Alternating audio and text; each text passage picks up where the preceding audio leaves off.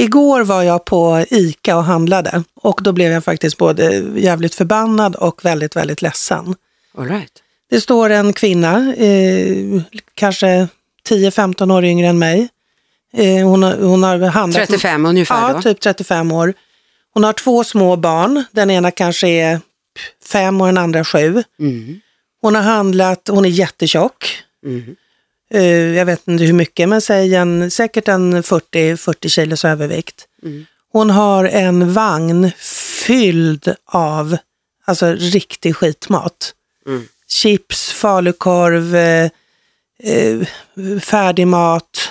Ja, väldigt, väldigt blandat, men väldigt mycket skitmat. Och så ser jag de här ungarna som är precis lika tjocka som hon. Och då tänker jag så här, att man själv är tjock eller har gjort sig tjock, det är en sak. Mm. Men att man gör sina barn tjocka. Tyvärr så tror jag något är ganska vanligt. Därför att det är klart att om du som är tjock själv och redan har gett upp och bara äter, säger vi då, pizza, hamburgare, pommes frites och korv. Och det är klart att då blir det ju det barnet också sätter i sig. Nej, fast ändå så, jag menar, även om vad jag har gjort med mig själv, så har ju inte jag gjort min dotter tjock. Alltså jag har ju serverat henne alltid bra mat.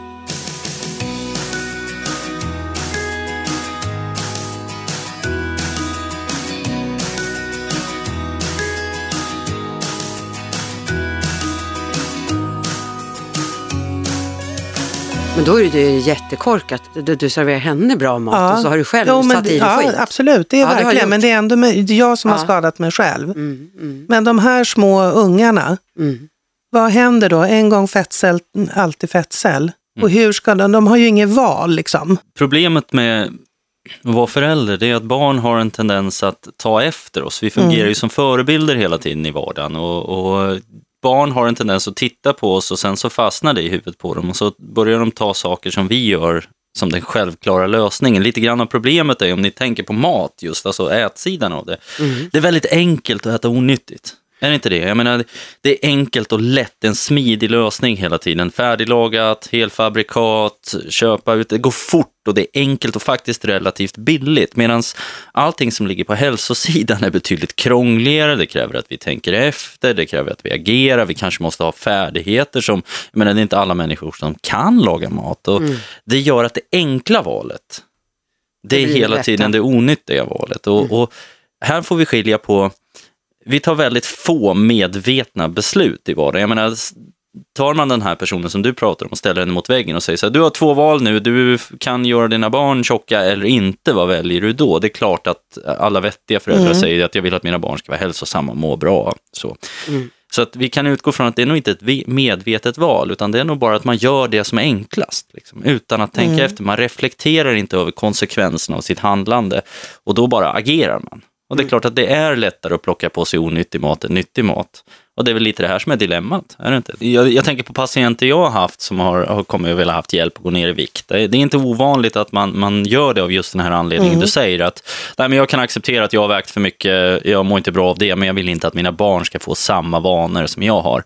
Och det finns ju massa samband när det gäller nästan alla, om vi tar och tittar på fobier till exempel, om vi har ett barn som är rädd för bin eller humlor, det är nästan 95% chans att minst en av föräldrarna har samma fobi. Så att när man ska behandla barn för den typen av rädslor, då börjar man alltid med att behandla föräldrarna. Och jag antar att vi kan faktiskt överföra det direkt och säga att det är nästan samma sak när vi pratar om matvanor. Det är klart att vill vi hjälpa barnen att ha bra matvanor, det är ett väldigt bra steg att börja med sig själv och se till att vi får upp färdigheten och förmågan att ha bra matvanor själva. Så att vi kan vara en bra förebild för dem runt omkring oss. Det är klart att det är så. Jag såg på tv i fredags på nyheterna, då var det 2 tjejer som kallar sig för fettaktivister.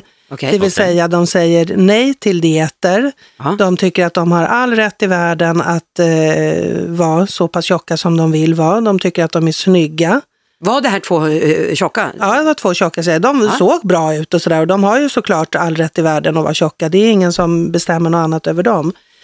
Men vad säger ni om det? Tycker ni att, tror ni på att man är nöjd när man är tjock? Eller är det liksom, har man gett upp bara och sagt att Alltså det där är ju en ganska så svår fråga. Jag var ju aldrig nöjd. Aldrig någonsin nöjd över att jag var tjock. Men jag har ju väninner som är tjocka och stolta.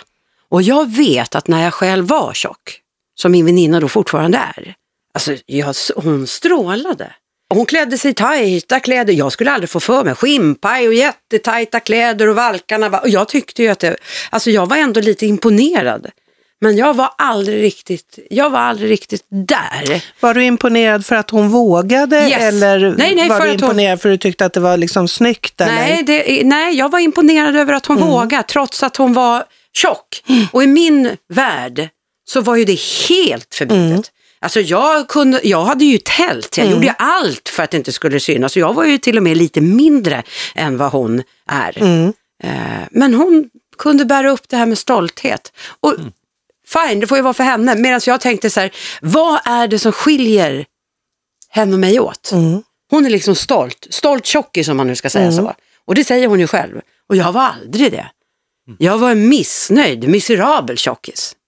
Ja, men jag var det. Men vad är det för någonting som skiljer? Ja, vad kom du fram till då? Liksom, nu blir nyfikna här. Vad är skillnaden? Nej, jag vet inte vad skillnaden är. Jag var ju aldrig nöjd, så jag tog tag i det. Och eftersom hon är nöjd, varför ska hon ta tag i någonting om hon är nöjd och glad och var 40 kilo för mycket? Ja, men låt henne vara det. Ja, men jag undrar lite grann, jag är fortfarande kvar lite grann i de här fettaktivisterna. Liksom. Jag köper resonemanget, självklart. Man har väl rätt att väga eller se ut hur man vill och så, men vad av behovet av aktivism liksom? Upplever de att de inte får vara tjocka, eller vad är problemet? Ja, jag tror det. Nu var ju det här ett väldigt kort inslag, men jag tror att de känner sig som andras spegelbilder. De vill inte vara det andra vill att de ska vara, och därav ser de sig själva som aktivister. På något sätt känns det som att samhället vill att man ska vara normal, och normal i och för sig är ju inte var 40 kilo för mycket, tycker jag. Nej, det är klart att det inte är. Om de fick valet att okej, nu kan du vara kvar i din tjocka kropp. Du ser fortfarande snygg och du hittar kläder kanske som du trivs i och så. Eller så kan du få den här kroppen som är 40 kilo mindre. Vilken kropp väljer du? Du kan välja att ha någon av dem livet ut.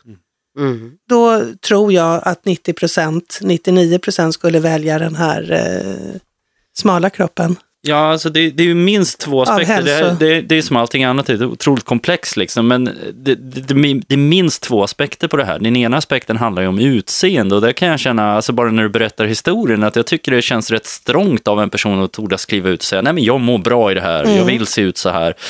Och liksom säga nej till de här utseendenormerna som på något sätt trycker på oss i samhället. Jag menar, man kan ju se människor som är fullkomligt normalviktiga. Jag har haft sådana patienter som kommer och knackar på dörren och säger, de är normalviktiga, men de vill gå ner liksom av estetiska skäl. Jag tycker det är en skillnad på det, där jag liksom kan verkligen känna kraftig sympati för att man liksom står upp mot det. Så det finns också en hälsoaspekt av det här som handlar om att man mår inte bra om man väger. Alltså när vi börjar prata 40 kilo så kan man inte må bra. Då mår man inte riktigt bra. Jag har svårt att tro att människor vill ha dålig hälsa på det sättet, men med det sagt, alltså en av de stora framstegen vi har gjort i samhället är ju att vi har öppnat upp valmöjligheter för människor att välja sin egen livsstil och sitt eget sätt att vara. Jag tycker det är fantastiskt, och det är ju all lycka till de som törs och vill och kan välja sin egen väg i det.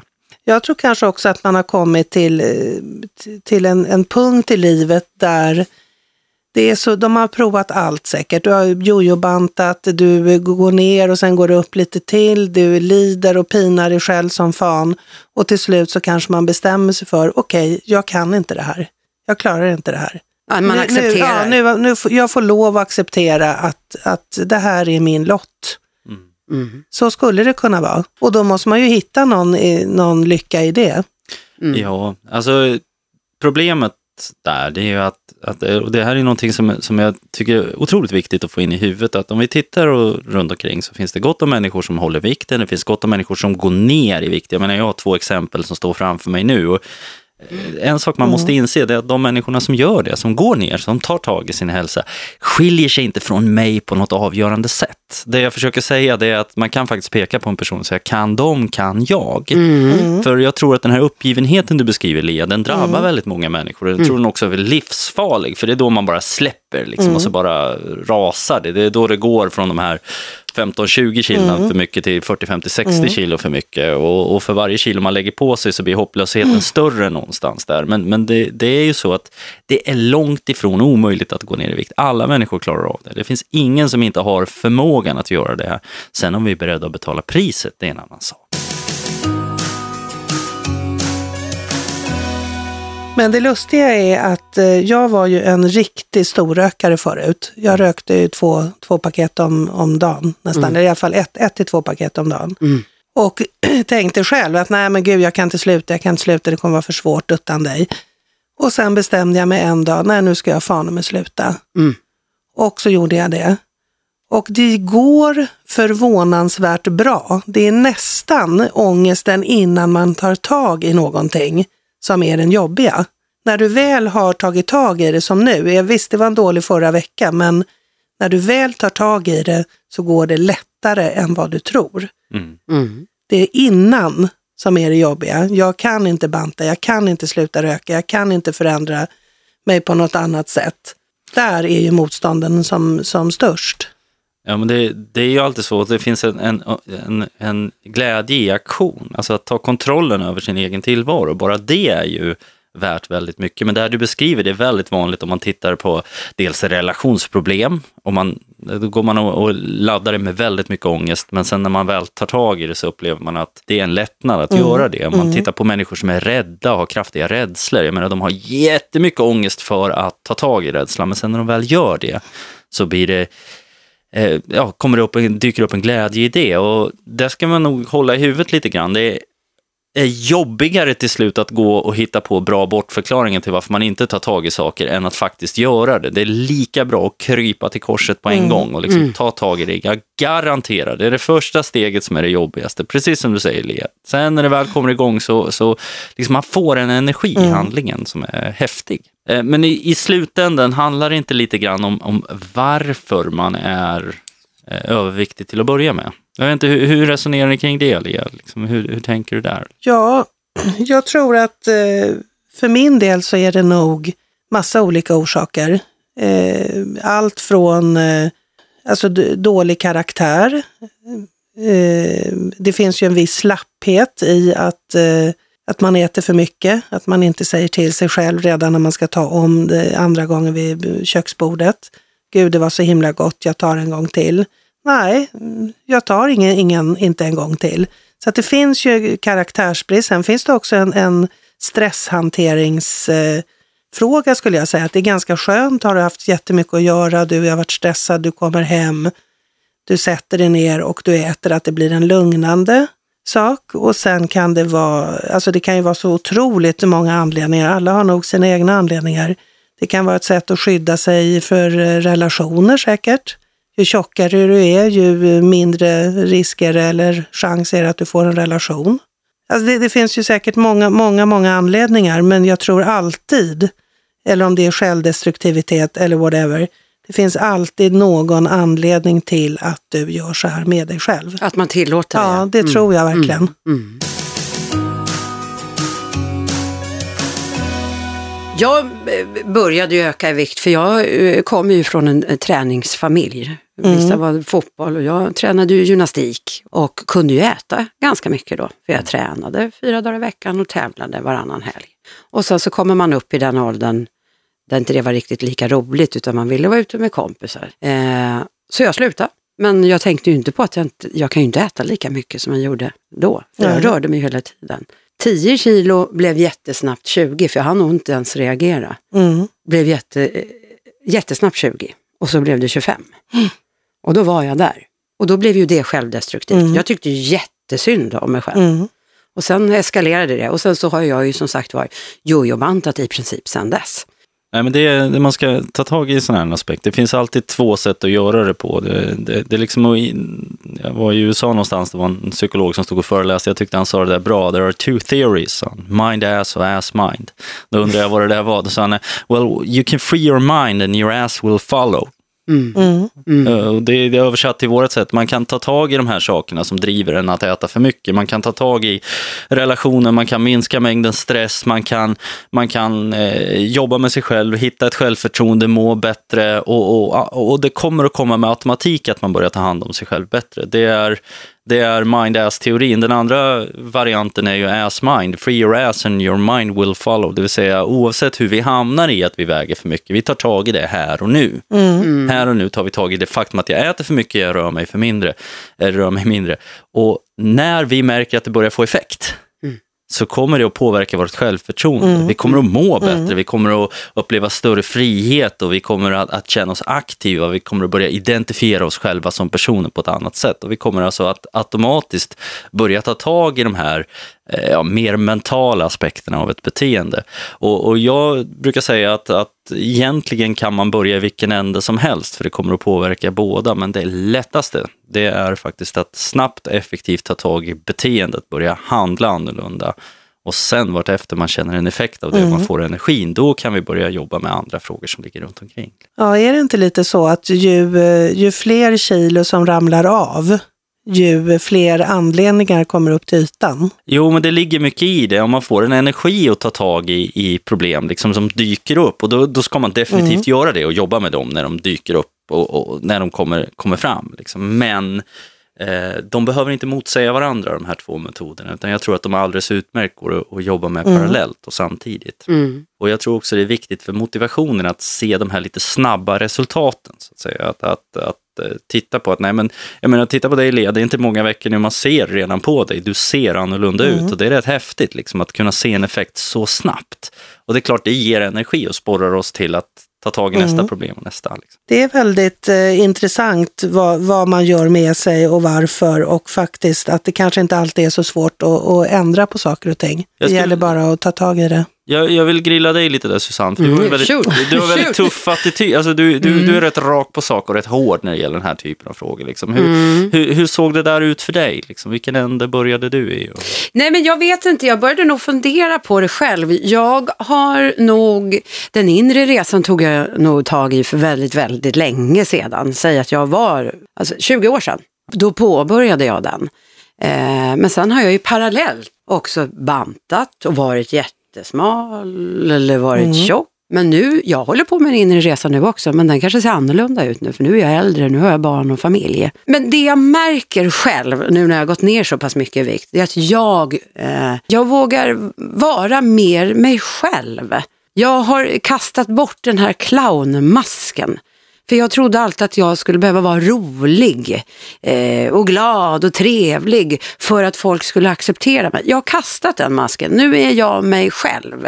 Och det kan innebära fortfarande att jag är glad och trevlig. Men jag också vågar stå upp för mig själv. Jag gillar inte att folk talar om för mig och styr mig och ställer. Nej, jag står upp mycket mer för mig själv nu än vad jag gjorde för bara ett par år sedan.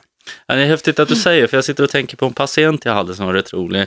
Han kom tillbaka efter ett tag och sa så här att nej, men jag är annorlunda.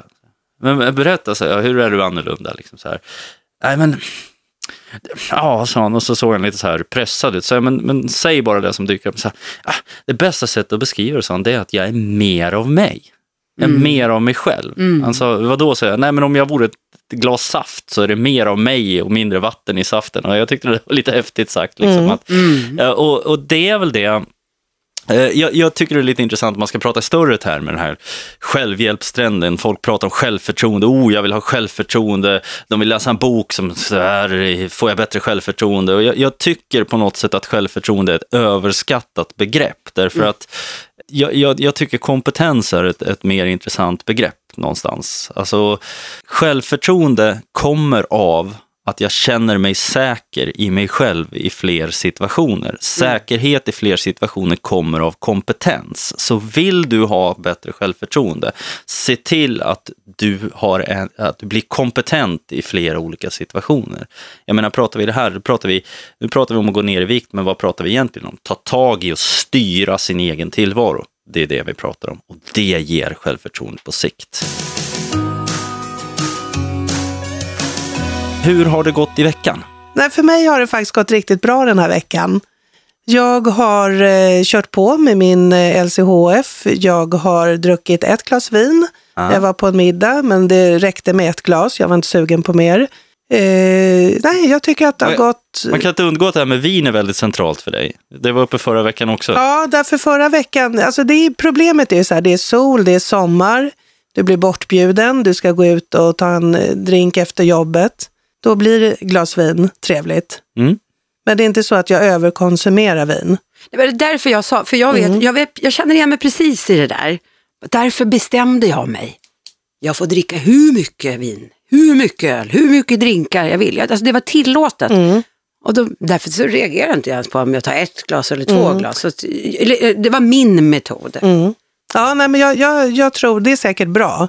Jag kör ju väldigt ofta som jag åker bil till stallet och så att jag kan ju inte dricka så mycket vin ändå. Men jag hade bestämt mig från början att inte dricka någon alkohol i och med det här med kolhydraterna, att det inte var så bra. Så därför tänkte jag, men jag skiter i allt som har med inte bra att göra. Men nu har jag lättat lite på det. Ja. Mm. Men det verkar ändå positivt, det har gått bra. Ja, jag tycker att det har gått väldigt, väldigt bra. Jag känner mig riktigt positiv. Vad härligt. Ja. Ja. Och trapporna?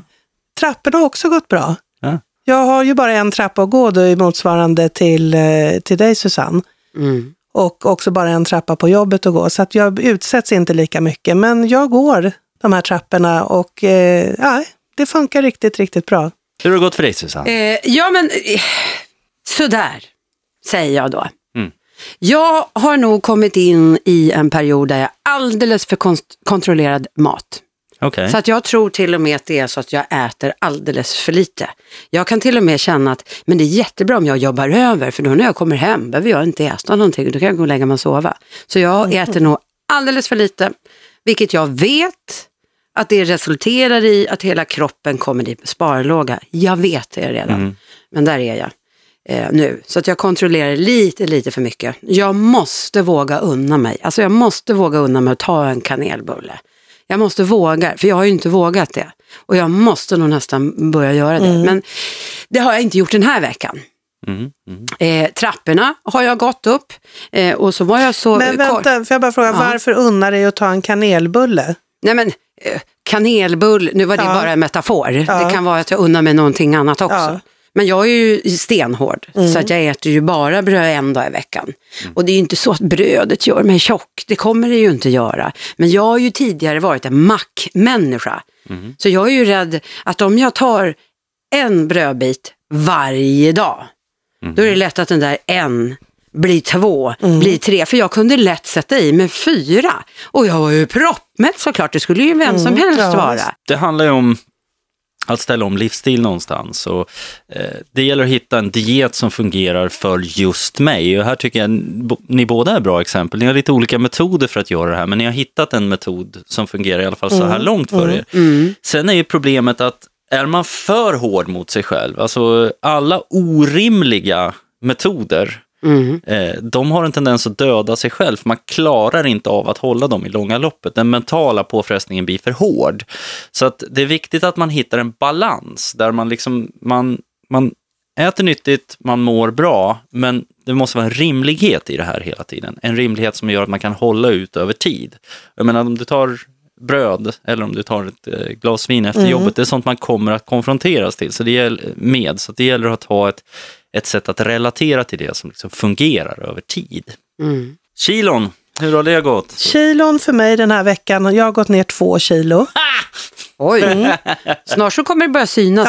Nu var inte jag otrevligt, men utan, det kommer du var börja. Väldigt gullig och positiv där. Ja. Nej men alltså det är ju det, 10 kilo. Alltså det är ju ingenting att sticka under stol med, det är ju så. Det är det som var det jobbiga. Nu har jag gått ner 8,5 kilo totalt. Så snart så kommer det börja synas ordentligt. Det är ju jättebra. Ja, det är fantastiskt. Susanne?